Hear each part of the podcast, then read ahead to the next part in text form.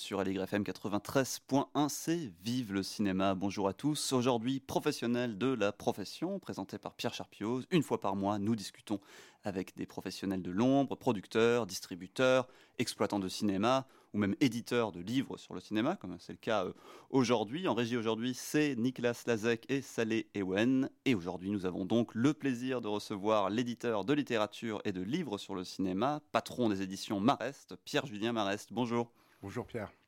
Alors pour commencer, pour qu'on puisse comprendre, c'est quoi la ligne éditoriale de Marest Éditeur? Qu'est-ce qu'on peut trouver comme livre édité par euh, Marest?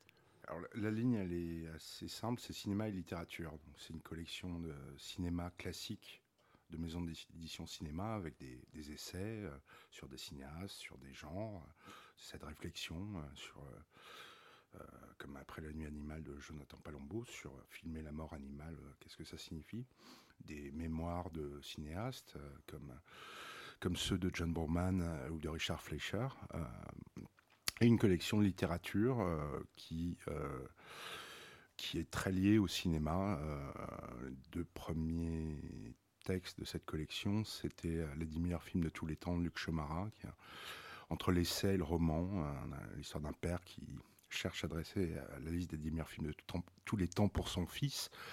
Un autre roman de Séverine Danflous qui s'appelle Brune Platine, qui est une histoire d'amour à à la cinémathèque et qui regorge de, de clins d'œil euh, au cinéma. C'est ça qui distingue justement Marest éditeur d'un autre éditeur de, de cinéma, c'est ce rapport à la littérature? Enfin, comment est-ce que parce qu'il y, en a finalement beaucoup quand on regarde le nombre d'éditeurs de livres sur le cinéma, il y en a. Euh, ben oui, on est assez nombreux à être actifs. Euh,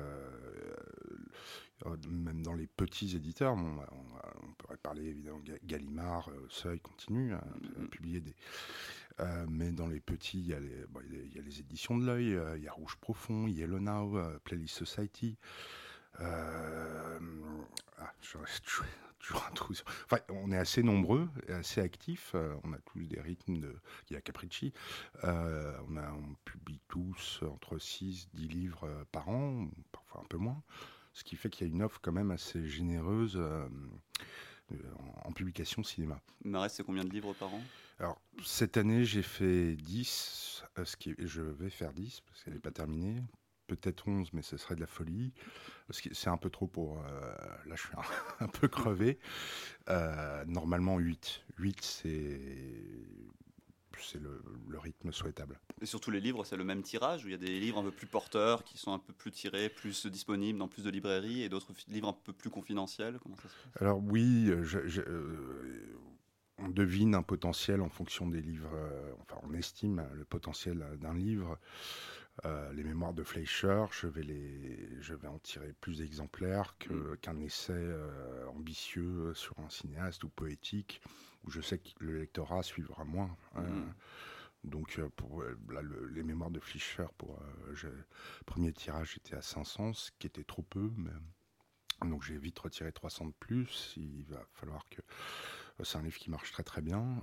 pareil pour la, monographie que Nicolas Telop a consacrée à Fleischer, qui s'appelle Richard Fleischer une œuvre.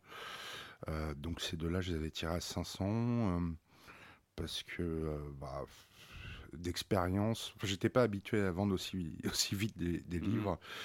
Euh, c'est vrai qu'avant, j'étais, je suis passé par des distributeurs, mais. Euh, enfin bon, je sais pas, ça, ça, marche très bien. C'est le plus gros succès de, de Non, le, en, tout cas en lancement, je veux dire. En lancement, oui, c'est en, en, lancement, à part le premier ouvrage qui était une interview de Hitchcock par Warhol, euh, les mémoires de Bourman, qui par exemple sont un bouquin de qualité, euh, celle de Fleischer, était partie beaucoup plus lentement, alors que ces deux cinéastes que je, n'oppose pas, qui sont assez cultes pour, euh, pour de nombreux cinéphiles, peut-être Fleischer plus, ou peut-être que sur Fleischer il y avait moins de, il y avait moins de moins de textes, je sais pas. Euh, sur Bourman, il y avait déjà eu Michel Simon chez Calman Levy en 85. Euh, sur Fleischer, il y avait rien à part, euh, il y avait des dossiers positifs, il y avait, des, articles, mais il y avait rien à part un opus de Stéphane Bourgoin chez D-League, si je dis pas de bêtises, qui était épuisé depuis très longtemps et qui était qui était un bouquin qui a, beaucoup de qualité, mais qui était assez court quand même pour parler de l'homme cinéaste qui, qui, avoisine les 50, les 50 films. Oui, Fleischer, Bourman, c'est quand même de gros noms. Et puis Bourman, il y avait aussi publication de, de son roman. Comment est-ce qu'on arrive à avoir des, des noms aussi prestigieux comment, ça, comment ça s'est passé concrètement pour Bourman ou pour, pour Fleischer? Alors, pour Bourman, je travaillais à l'époque avec un traducteur euh, euh, qui habitait à 15 euh, km de, de, chez Bourman en Irlande, County, County Wicklow. et il m'a parlé parlé de ce livre. Alors il y avait déjà quelque chose chez Actes Sud qui était paru, un journal de la forêt d'émeraude qui était paru de, de Bourman, mais il m'a parlé des mémoires qui n'avaient jamais été traduits.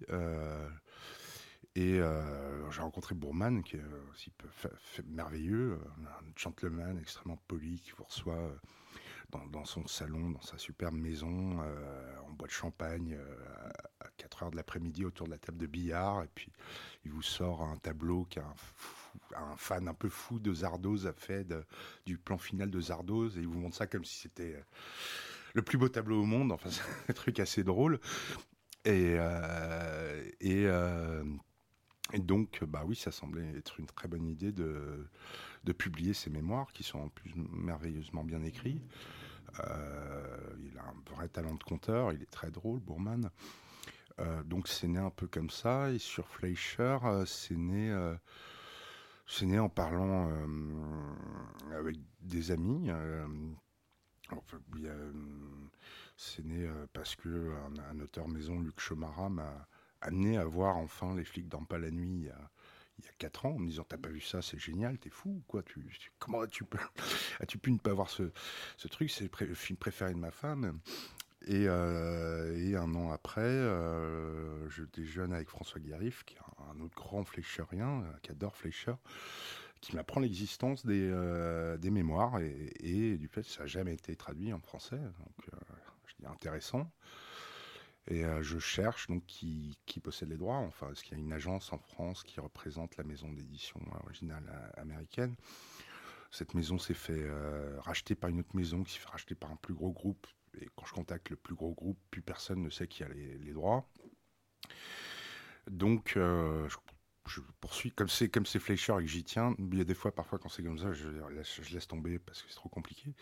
Mais là, j'apprends que les Fleischer Studios, c'est-à-dire la l'entité commerciale en fait, de, des studios Max Fleischer, le père de Richard Fleischer, créateur de Betty Boop, génie du dessin animé, euh, grand rival d'une certaine manière de Walt Disney, même si c'est un peu plus compliqué que ça. Euh, les Fleischer Studios donc existent toujours et ils sont euh, possédés par les trois enfants de Richard Fleischer. Donc je les contacte et ils me disent tout de suite ok, ok, traitez directement avec nous. Et euh, voilà, ça s'est fait comme ça. Et donc après le texte qui, euh, qui va avec, le texte de Nicolas Tellop, c'est marrant parce que c'est aucun des deux euh, que vous nous avez cités jusqu'à présent. C'est ni François Guérif, ni l'autre personne. Ce texte est de Nicolas Tellop. Alors ça, ça a été encore un, autre hasard, c'est qu'on discutait depuis quelques temps avec Nicolas. Et, et un jour, Nicolas me dit, tiens, je ferais bien, si on faisait un bouquin ensemble, machin. Euh, et euh, je lui dis bah oui, euh, qu'est-ce qui, qu'est-ce qui, sur quoi t'aimerais écrire Il me cite trois noms et le troisième c'est Richard Fleischer. Alors là, bon, je gardais encore un peu secret le fait que j'avais acheté les droits des mémoires. je voulais préparer. Et je lui dis bah fais, Fleischer tout de suite.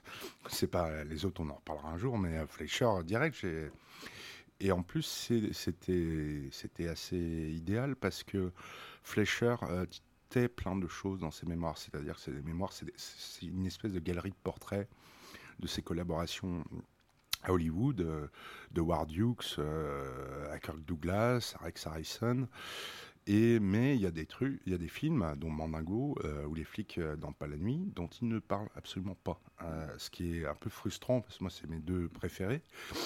Et il y, y, a plein de choses dont, c'est pas qu'il était, je me suis bien exprimé, c'est qu'il n'en parle pas parce que ça je ne sais pas exactement pourquoi.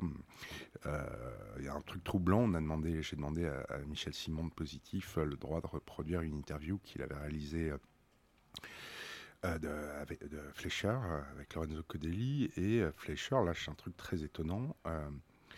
il lâche que Richard Attenborough, dans Rillington Place, c'est le, meilleur acteur qu'il ait eu, c'est la prestation dont il est le plus fier, ce dont il ne parle absolument pas dans ses mémoires, ce qui est dommage presque. On apprend ça comme ça, et c'est vrai qu'Attenborough est glaçant dans le film. Enfin, moi, c'est un film que je reverrai pas parce qu'il m'a traumatisé, quoi. Même adulte, hein, avec Rillington Place, c'est une espèce de cauchemar éveillé euh, dément.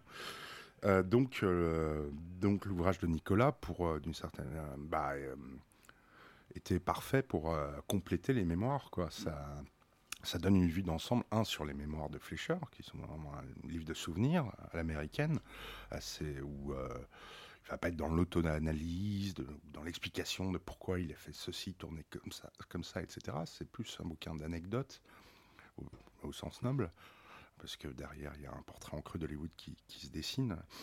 Et euh, le bouquin de Tolop est parfaitement complémentaire, puisqu'il évoque un tas de films qui sont, euh, dont, Fleischer ne parle pas. Donc 10 livres à sortir par an, et concrètement, combien en, en chantier en même temps? Enfin, il y a il y en a qui sont en, travaux à des degrés divers. Euh, ouais, là il y a les trois, euh, les trois du deuxième semestre, euh, du second semestre.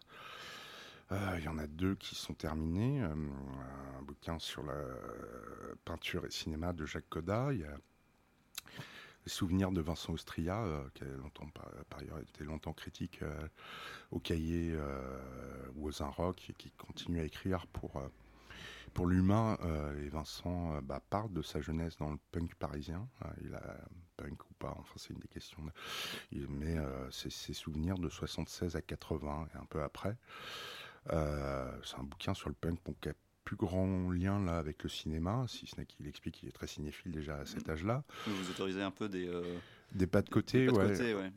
Mais en même temps, c'est complété. Vincent a tourné un long métrage qui s'appelle Crime, expérimental, euh, un truc euh, assez, assez euh, radical, comme comme la personne qu'il est d'ailleurs. et le, ce récit sur punk, sur 4 ans de punk à Paris, est complété par un journal de ce tournage qui est très très intéressant parce que comment comment en gros faire monter un film de nos jours, enfin en 2010, le film est de 2010, quand on a une prod un peu fauchée, euh, bon, on a eu la chance d'avoir un peu d'argent du CNC, mais euh, comment faire un film avec rien, quoi.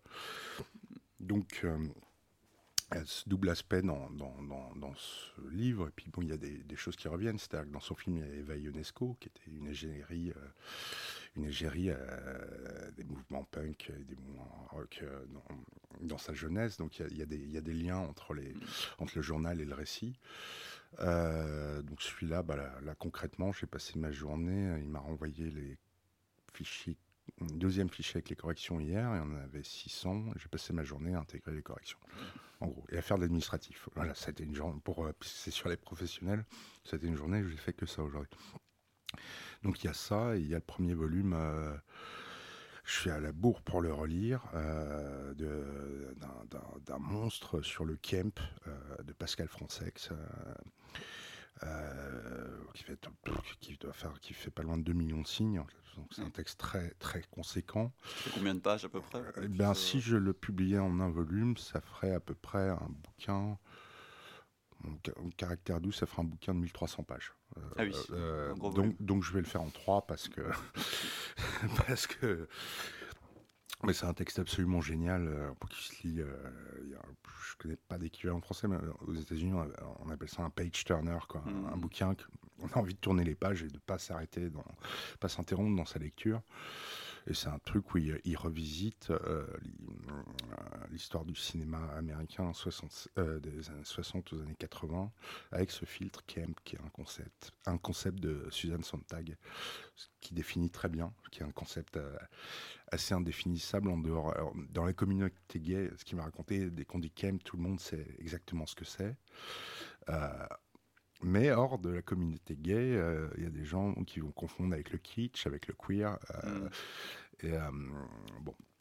Donc là, concrètement, je suis encore sur ces bouquins-là et je suis en train de préparer le, deuxième, le premier semestre 2022, de savoir quel bouquin je vais placer tel mois-là, tel euh, et puis je sais déjà à peu près ce qu'il y aura au deuxième semestre 2022, mais je suis là, euh, en ce moment précis, où je suis en train de, de me dire, bah, j'ai eu un auteur qui m'a dit, ah non, moi, là, je pourrais pas rendre avant le 8 décembre. Je lui dis, ok, celui-là, je le déplace à avril-mars. voilà, c'est un jeu de. Oui, ça, il faut voir quand le sortir en fonction aussi de l'actualité, des autres sorties, et en fonction aussi de la, de la capacité de production des, des, auteurs avec lesquels vous travaillez. Voilà, il y, y, a plein de, il y a plein de critères. par exemple, pour ce qui est de la littérature, pour moi, c'est deux par an et un hmm. par semestre. Si je les mets sur le même semestre, c'est c'est too, much dans le sens où euh, la littérature, c'est un autre rayon que le rayon cinéma. Euh, et les libraires, les journalistes sont, ils croulent sous les croulent sous les publications en littérature. Mais vos livres littérature, ils sont rangés chez les libraires dans les rayons cinéma ou dans les rayons littérature? Alors souvent, ils les, ils les, ils les rangent dans les rayons cinéma. Hmm. Euh, ça, c'est le choix du libraire. ce qui parfois est pas mal, ça, ça dépend vraiment des libraires. Il y a, je me souviens d'un libraire à Perpignan, la librairie Torcatis.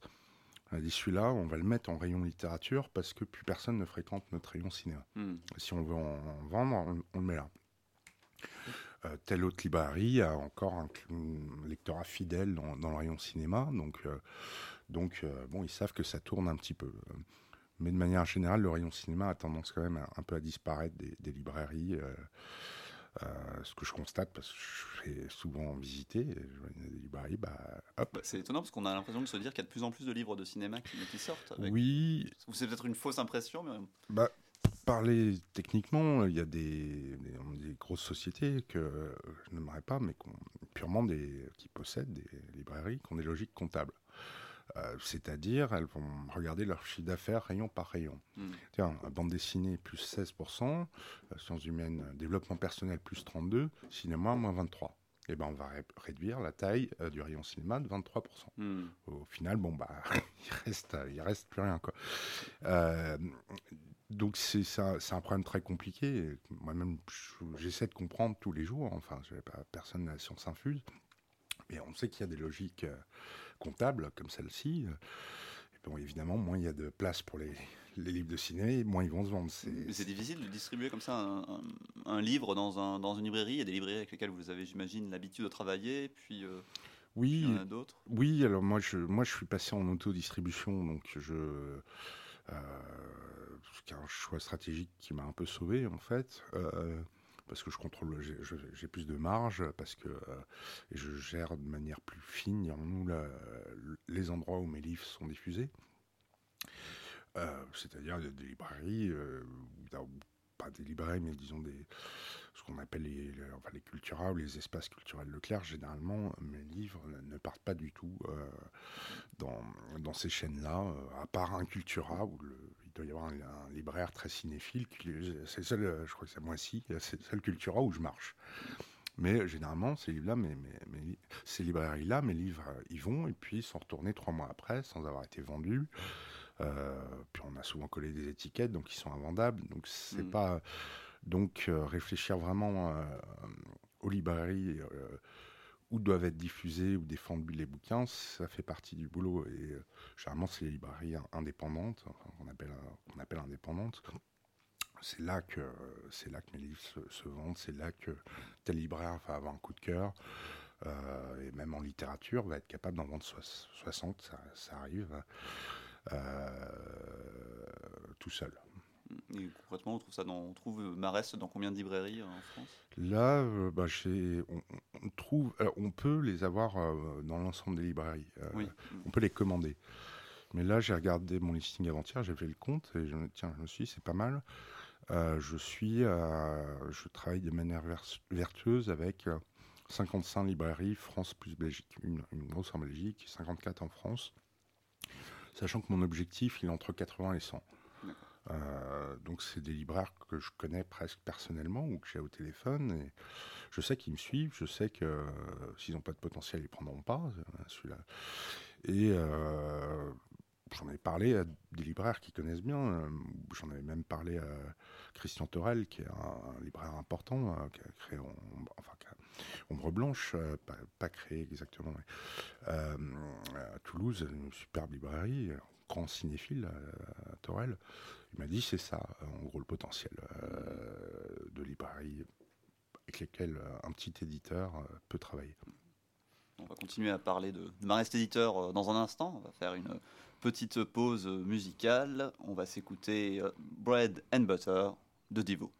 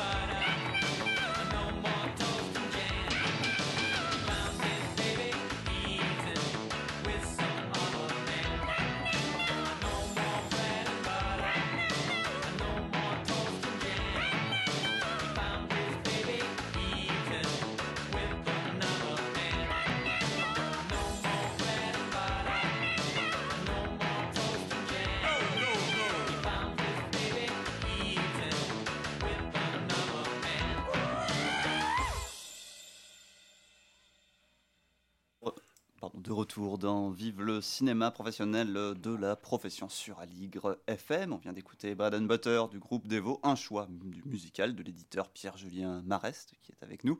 Pourquoi ce choix? Pourquoi cette musique? Euh, parce que j'adore Divo, euh, que c'est j'adore ce, ce, groupe euh, qui reste assez punk, voire post-punk. Divo, je dis pas de bêtises, c'est Disevolution, la désévolution. Enfin, tous leurs trucs sont à, prendre au second degré, sont toujours dans l'hommage. Ils ont fait, à mes une des meilleures versions de Satisfaction, euh, que je préfère presque à l'original. Il y en a plein de super versions. Il y, a, une d'Otis Redding, je crois qu'il y en a une euh, d'Al Green, à vérifier à vérifier. Enfin, Divo, euh, même regarder leurs clips et tout, ça m'a toujours fait euh, poiler. Je les avais découverts grâce à Wes Anderson. Euh, euh je sais pas si tu, te souviens du nom de ce film, Life Aquatic with Steve Zissou. Oui, la vie aquatique. La vie aquatique, voilà. C'est mm-hmm. là que j'ai découvert Divo et je me, je me, suis mis à écouter et je trouve que tout ce qu'ils tout ce qu'ils font, ils ont fait, génial. Bah, c'est un bon prisme pour découvrir des musiques, effectivement. Wes Anderson. Oui, oui, oui. Très bonne BO. Oui, oui, oui. oui. Alors peut-être sur votre parcours, Pierre-Julien Marest, comment est-ce que vous en êtes venu à fonder euh, cette société? Si je me trompe pas, alors j'ai lu dans un entretien pour, euh, Air, pour Air Libre en avril dernier, vous disiez je suis parisien, issu des quartiers les plus bourgeois de la capitale. J'ai été éduqué chez les catholiques. Ma vie est l'histoire d'une lente conversion. On a un peu envie d'en bah, savoir plus. Je ne sais pas vers quoi je me convertis, mais euh, pourquoi est-ce que moi, mon, j'étais, euh, en tout cas, je, euh, disons, je, ouais, grandir dans, dans, le 16e arrondissement, c'est de ça dont on parle, euh, c'était pas très confortable. Je me sentais pas vraiment à l'aise. Euh, j'ai gardé deux amis de cette époque-là, mais Bon, en tout cas, voilà, dans, le 16e arrondissement, en gros, on est destiné à être euh, école de commerce, avocat ou médecin. Et tout le reste, euh, c'est bizarre parce que euh, parce que ça rapporte pas d'argent. Quoi. moi, j'étais dans, dans, des écoles tenues privées catholiques, tenues par jésuites ou presque, non mixtes, ce qui était, je crois, la dernière à Paris et on, nous préparait enfin l'idée que euh, sitôt, euh, sitôt le bac obtenu avec mention très bien, il allait falloir faire une prépa HEC. Ça, c'était le rêve, la prépa HEC. On était vraiment conditionné à ça. Euh, dans mon bahut, il n'y avait même pas de filière littéraire. On pouvait pas faire de bac L. C'était S ou ES. Mais si vous faisiez ES, économique et social, c'est parce que vous n'étiez pas assez doué pour faire S. Mmh. C'était, il y avait une espèce de pression sociale inverse, enfin, euh, et assez. Euh, on n'allait pas vous encourager à, faire un bac L, un bac, un bac littéraire. Hein. Ça, c'était, euh, c'était pour, ça servait à rien. Donc, moi, comme j'avais un tempérament plutôt artistique, bon, j'ai vite arrêté je suis devenu, vite devenu un cancre. Et puis, j'adorais déjà le cinéma.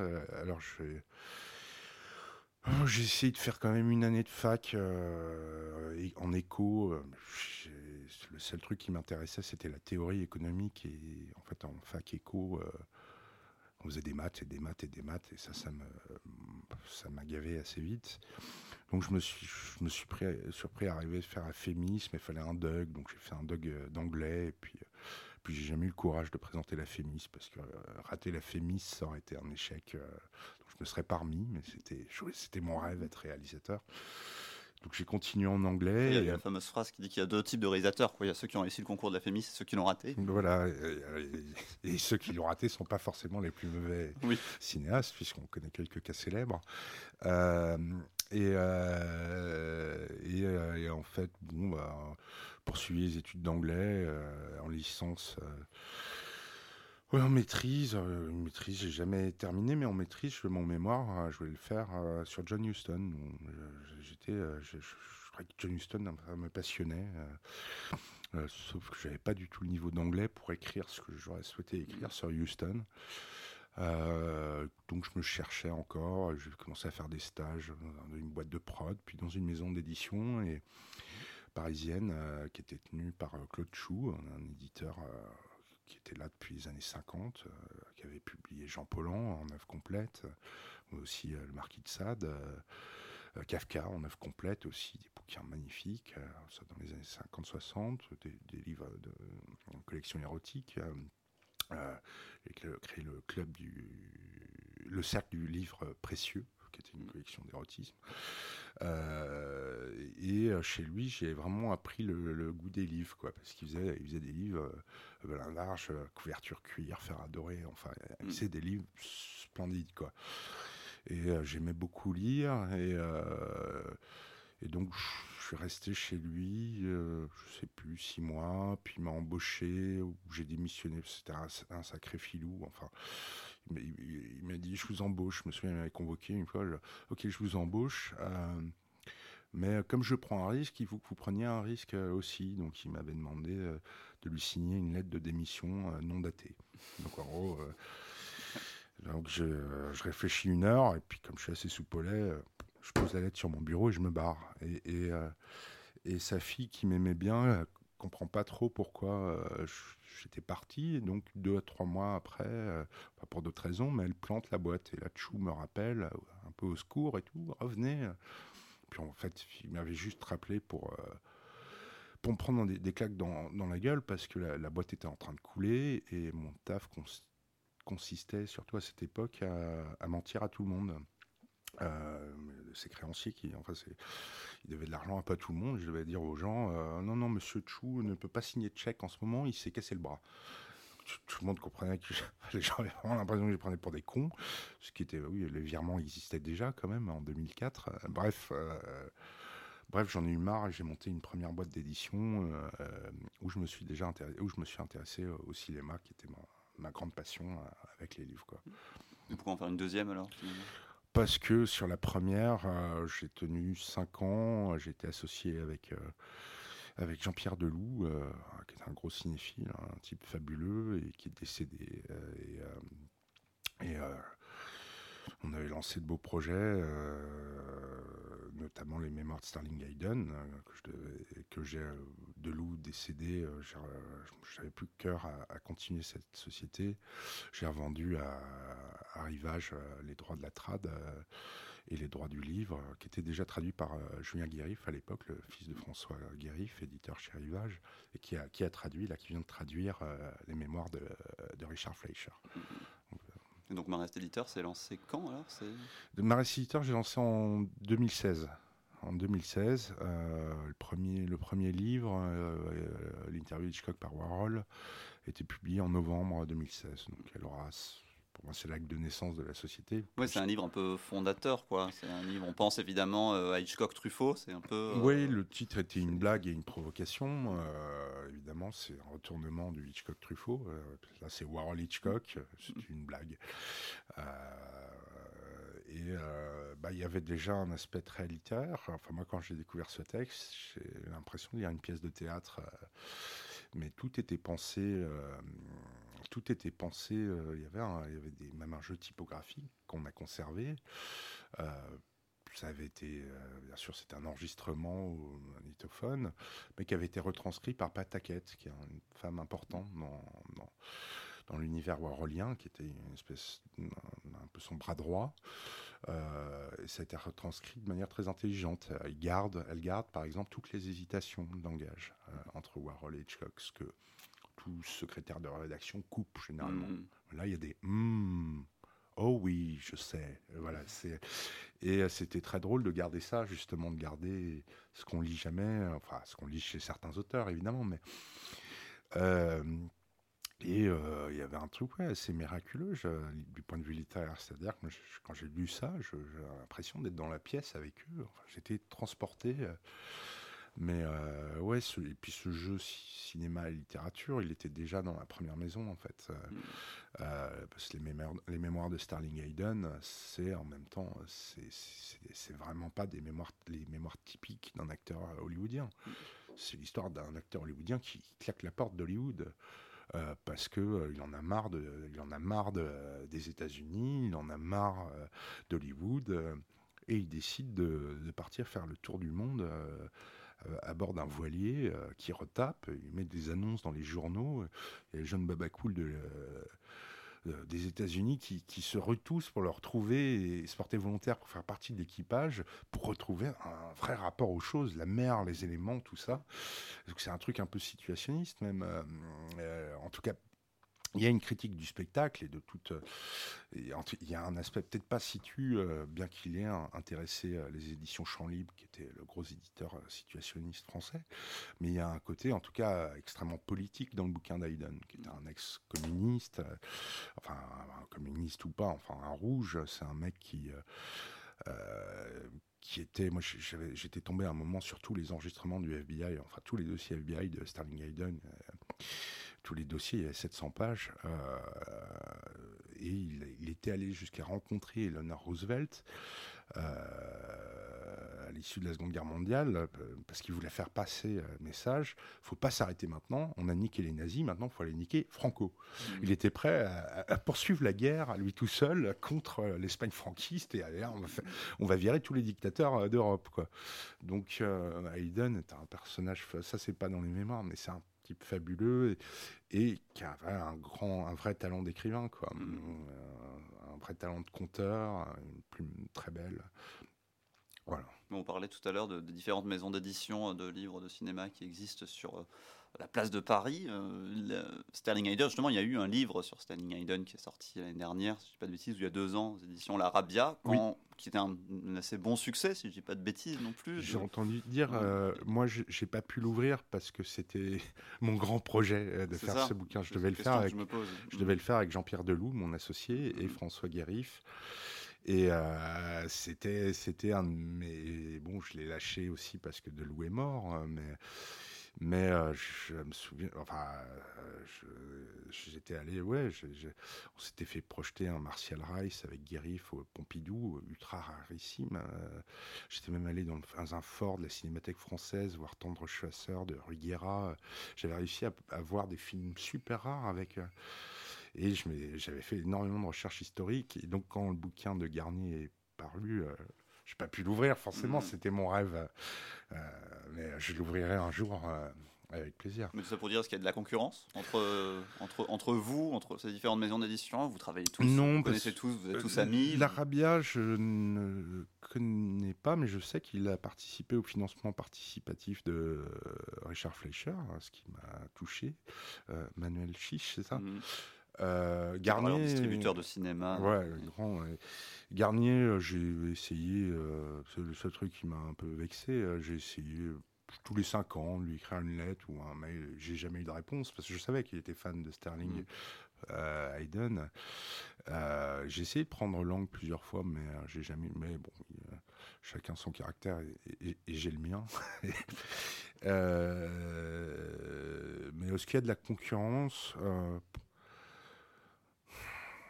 non, pas vraiment. euh, ce qui est embêtant, c'est quand deux éditeurs euh, se retrouvent sur le même sujet. Alors, Mhm. Moi, ça m'est pas encore. euh, Parce que ça ouais, si, ça m'est arrivé. Mais vous êtes au courant de ce qui se fait, de ce qui est en projet un peu par ailleurs Non, il y a eu- Non, non. euh, euh, bah, y a- les- les gens tiennent quand même pas mal de projets secrets. euh, bon, même moi, hein, je. Je suis pas au courant de tout, mais je sais qu'à un moment, il y a eu deux ou trois livres sur Samuel Fuller euh, en même temps. euh, ça a été. euh, ça a- parce que ça c'est bien, parce que tout le monde était content. Bon, bah, il y a forcément un livre qui surnage. Euh, c'est toujours un peu, un peu couillon. Là, j'avais un auteur qui préparait un livre sur, euh, alors je peux pas en parler parce que c'est pas officiel, mais sur un réalisateur français. Dès que j'ai appris qu'il y avait un autre livre en préparation, euh, je l'ai averti et je lui ai dit, écoute, y a, euh, soit tu contactes l'auteur et tu vois s'il y a une place à se faire, soit bah non quoi, on va ou, dans trois ans ou quatre ans, on va pas rentrer. euh, ça m'est arrivé, oui, ça m'est arrivé plusieurs fois d'avoir l'impression sur deux livres que qu'il y a des éditeurs qui s'étaient un peu pressés pour que leur livre sorte euh, trois semaines avant celui que je Ouais. préparais. Généralement, quand je veux des trucs comme ça, j'écris à l'éditeur d'en face pour euh, lui dire bah, si on se rencontrait, euh, qu'on voit des moyens de promouvoir, les, les sujets sont les mêmes, les angles sont différents. Généralement, j'ai pas de réponse. Ce qui est parce que ça, je sais pas. Parce on peut imaginer aussi à l'inverse qu'il peut y avoir un phénomène autour d'un événement, comme quand il y a eu par exemple la sortie simultanée des deux guerres des boutons ou euh, Mm. des deux biopics de Saint-Laurent. Ouais, euh, oui, cinéma. bah, bah, il peut y avoir une synergie, et... mais euh, chaque fois, bah, que sérieux, j'ai envoyé un mail, euh, est-ce que vous voulez qu'on prenne un café, juste comme ça, machin. Mais pour, aussi pour les tester un peu, et puis hein, on, euh, on se rencontre, on voit. euh, eh bah, pour l'instant, ça m'a jamais porté chance parce qu'on m'a jamais répondu. Euh, euh, mais oui, il y, a- il y a, mais enfin, je suis persuadé qu'il y a des manières de. Deux, bouqu- deux bouquins peuvent pas être identiques. Il y a des, forcément des manières de, de prouver qui sont complémentaires et de- de- euh, d'allier de. Bah, dire c'est- la presse, c'est un vrai sujet, c'est un plus gros sujet. Ou euh, là, c'est un petit événement. Mhm. Donc c'est pas euh, voilà. Il y a beaucoup d'éditeurs que j'apprécie, que j'adore. euh, il y en a avec qui je parle moins, que je connais moins. euh, mais euh, c'est pas non plus Disneyland ou machin. On est tous, oh, oh, tu vas faire ton bouquin, moi j'arrête le mien, machin. On, protège aussi tous nos, ce qui nos auteurs, ce qui et les intérêts de nos auteurs. Euh, Alors on a parlé de, de Sterling Hayden, on a parlé de Fleischer, de Bourman, on a même parlé de, Wes Anderson, on a parlé d'Hitchcock, mais dans la liste euh, des films, je vais demander un peu des extraits de, films qui comptaient euh, pour vous, euh, Pierre-Julien Marest, et puis il y avait notamment ça. Mmm.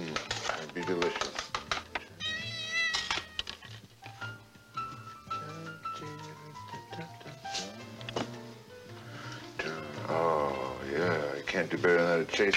Yeah, kid. Come on. Kid, you're hungry, right? Hey, why don't you think of all the tigers in India they're killing because they don't get enough to eat?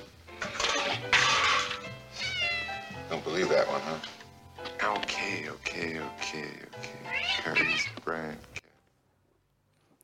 Extrait euh, du euh, privé de Robert Altman, Elliot Gould, a.k.a. Philippe Marlowe et son chat dans le début donc du privé de Long Goodbye de Robert Altman, 1973.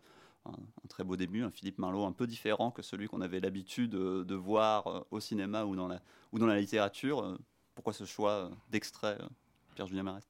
Euh, parce que euh, cette scène est une espèce de court métrage feel good movie pour moi. Mm. Je trouve ça extrêmement drôle et tendre. Bon, évidemment, c'est très drôle par rapport à, l'univers euh, chandlerien. c'est le, contre-exemple, un contre-pied total au Marlowe qui était, qui était interprété par Bogart, le dur à cuire, hard tout ce que vous voulez. Là, c'est un mec qui, qui se met qui, est, prêt à tout pour euh, contenter son chat qui a, qui a faim et qui veut telle marque de, de pâté et pas une autre. Mmh. Euh, cette scène, je la trouve extrêmement drôle et en même temps romantique. Enfin, c'est une espèce de mélange de plein de trucs qui. Elle me réjouit, quoi. Elle me, et je peux la revoir, la revoir et la revoir. Et toujours, il y a le passage où il passe devant les, les voisines, euh, elles sont des hippies en train de faire la fête et de fumer. Et puis là, il la regarde. Enfin, tout, chaque détail de, de ce, début, de cette intro de film est absolument merveilleux. Puis lui, un personnage un peu anachronique par rapport à cette époque de Los Angeles des années 70, oui, oui, oui c'est ça, C'est ça, oui, oui. Et lui, mm-hmm. et, puis, et puis bon, comme par hasard, il y, a, Sterling Hayden dans ce film qui est, mm. qui est mon rôle euh, préféré, Sterling Hayden, parce qu'il joue il joue, il joue quoi en gros? Un écrivain alcoolique qui vit face à la mer. Bon, bah, c'est Sterling Hayden, quoi. C'est dans son, dans son propre rôle, si vous voulez. Avec des voix euh, assez euh, clairement euh, reconnaissables. Et puis il y a une autre voix aussi qui est clairement reconnaissable, c'est celle-ci. Ah, qu'est-ce que Dieu a demandé? Yes, because it's God's will, and no one can tell when death will come. Are you afraid? Non. Not one bit. Why not? Et parce que, pourquoi je pas peur Dieu n'est pas pour une seule. God takes everyone to his bosom, not just one, not just me. He has ordained this for us. Why don't you move out? J'ai pas peur absolument. Où ça que vous allez Est-ce que je pourrais aller Aucun endroit. Je... La mort est éternelle. Where should I go? Death waits forever, it is eternal. La voix de Werner Herzog dans La Soufrière 1977, le court-métrage documentaire sur le fameux volcan euh, de la Guadeloupe, réalisé par euh, le maître allemand, maître du documentaire et, pas seulement. Un de vos films euh, de chevet, Pierre-Julien Marest?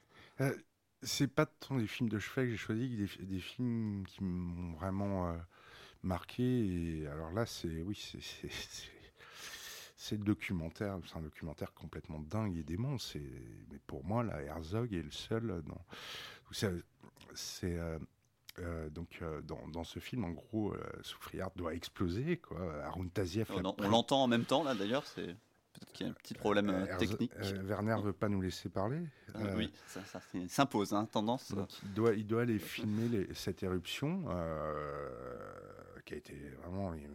Arun Taziev est tous les volcanologues disent ça va péter.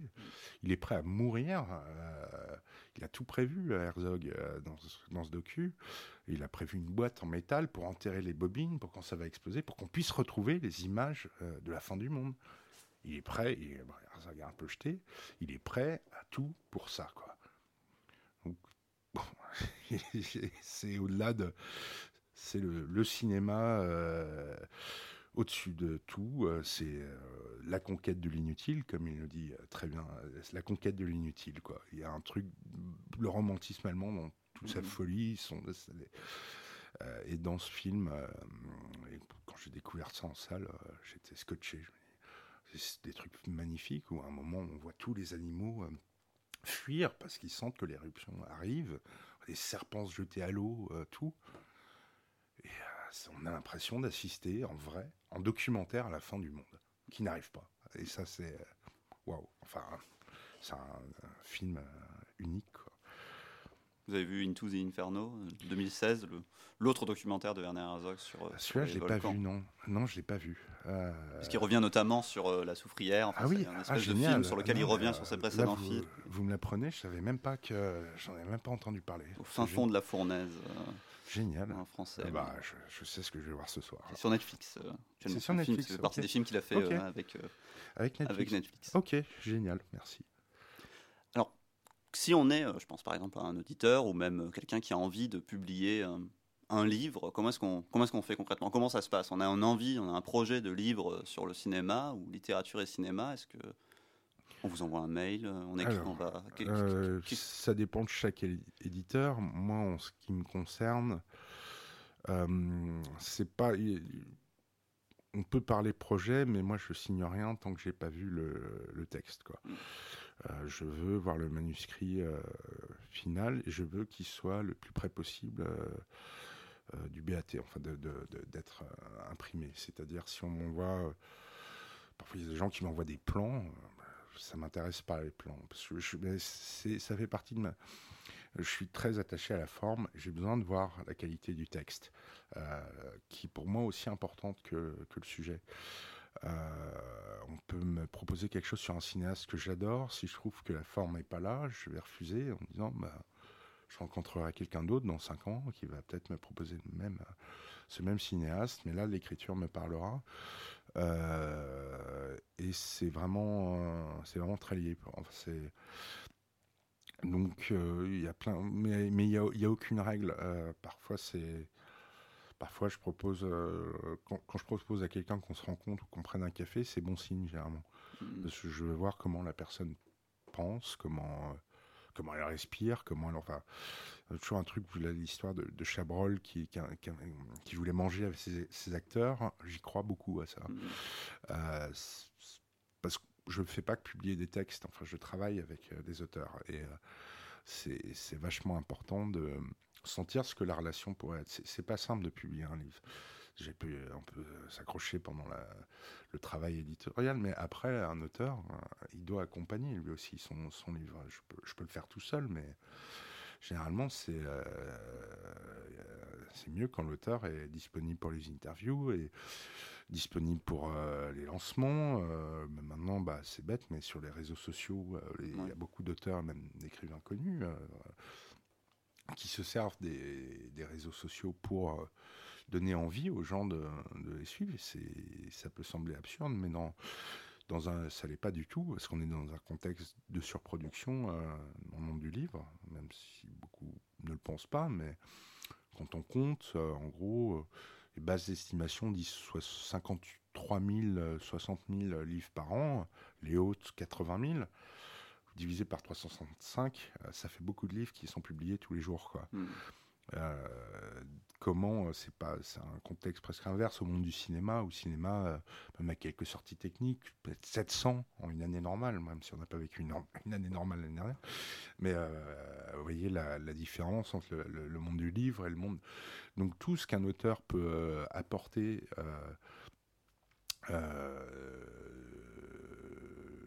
pour aider son livre c'est essentiel.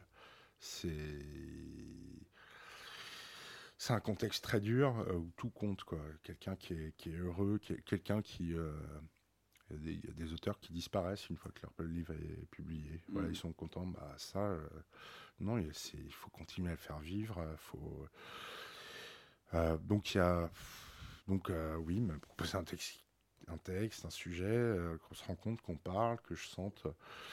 Et puis généralement, quand j'ai rencontré quelqu'un, euh, mon sujet m'intéresse, je lui dis euh, envoie-moi trois pages de n'importe quoi, tu prends un bout de comment tu l'écrirais, euh, envoie-moi ça la semaine prochaine, dans deux semaines, mais écris-les à mort que j'ai un aperçu de ce que ça de ce que ça pourrait donner.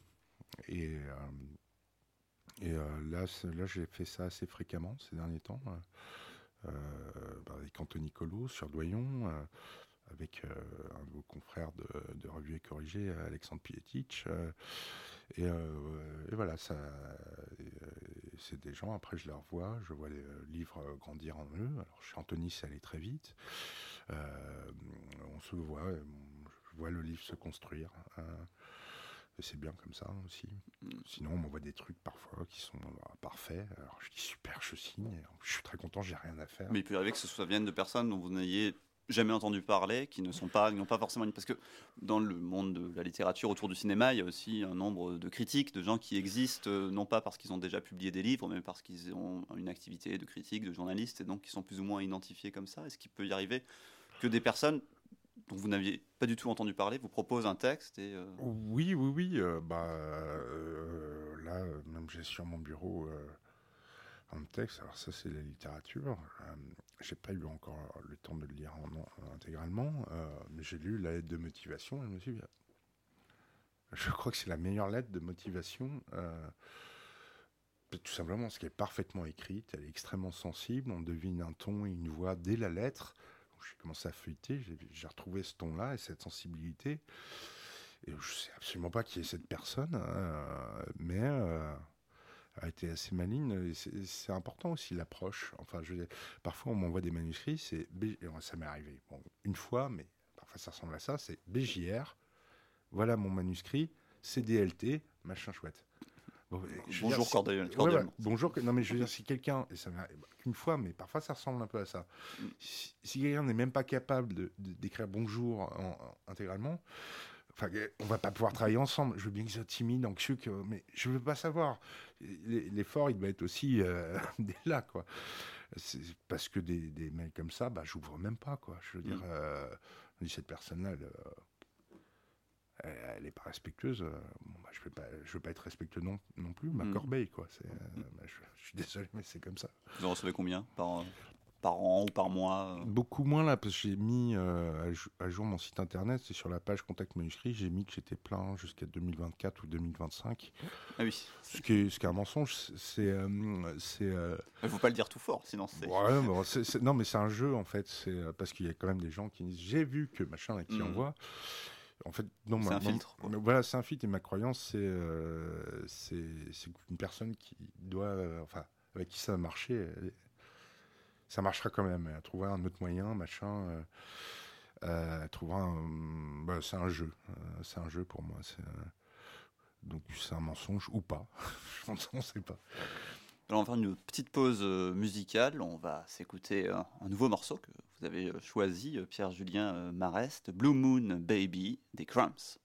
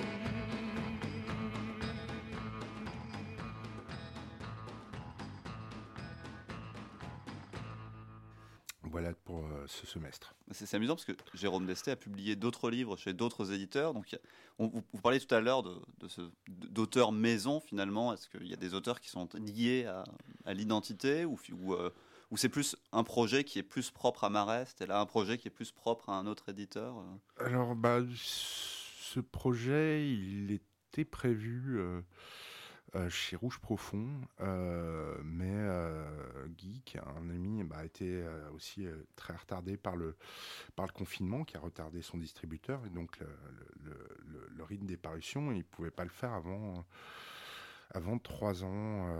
et moi, Jérôme m'en avait parlé déjà il y a un an de ce projet. Je, à une époque où j'étais assez, assez déprimé, je, refusais tout. quoi.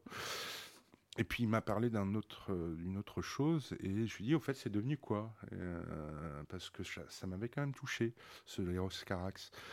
Et il me dit euh, ah, c'est prévu dans, dans 2-3 ans et je dis bah écoute si Guy est d'accord moi je, peux le faire cette année j'ai un trou au deuxième semestre. Et donc, on, donc Guy était d'accord, Guy Astic, le patron de Rouge Profond, était d'accord. Puis euh, la semaine suivante, on apprend que l'Oscarax fait l'ouverture de Cannes. Alors là, je dis bon, bon on va hmm. accélérer un petit peu et on va le faire le 24 juin parce que si on le fait en octobre, bah, bah malheureusement les gens voudront voudront hmm. plus parler de Carax en, octobre quoi.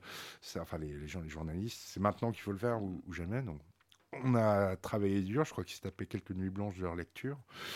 Et, on, a, on, a réussi à le, on a réussi à le publier le 24 juin. Bah, c'est une bonne actu en tout cas, ça, ça, ça, tombe, ça ouais, bien. Ça tombe, ça tombe bien. Ça a été du sport, mais, euh, mais, euh, mais ça tombe bien. Bon, bah, c'est noté. En tout cas, on a hâte de découvrir euh, tout ça en librairie. En plus, dans les, le, bel habillage de, de Marest, côté bleu presque Tiffany et le logo à la, à la sol basse. Hmm. on a hâte de découvrir ça. Merci beaucoup, Pierre-Julien Marest, d'être venu dans les studios d'Aligre FM nous parler donc de Marest éditeur, professionnel de la profession, d'en vivre le cinéma, c'est fini pour aujourd'hui. La semaine prochaine, vous retrouverez Marie Blanquet et Morgane Leroy avec Film et moi. Et de mon côté, je vous donne rendez-vous dans 4 semaines. On se quitte donc avec un peu de Bruce Lee et beaucoup de Lalo Schifrin, la, la BO d'Hunter the Dragon, que vous nous avez proposé, euh, Pierre-Julien, Hunter the Dragon, Opération Dragon de Robert Clouse. Bonne semaine, à dans un mois.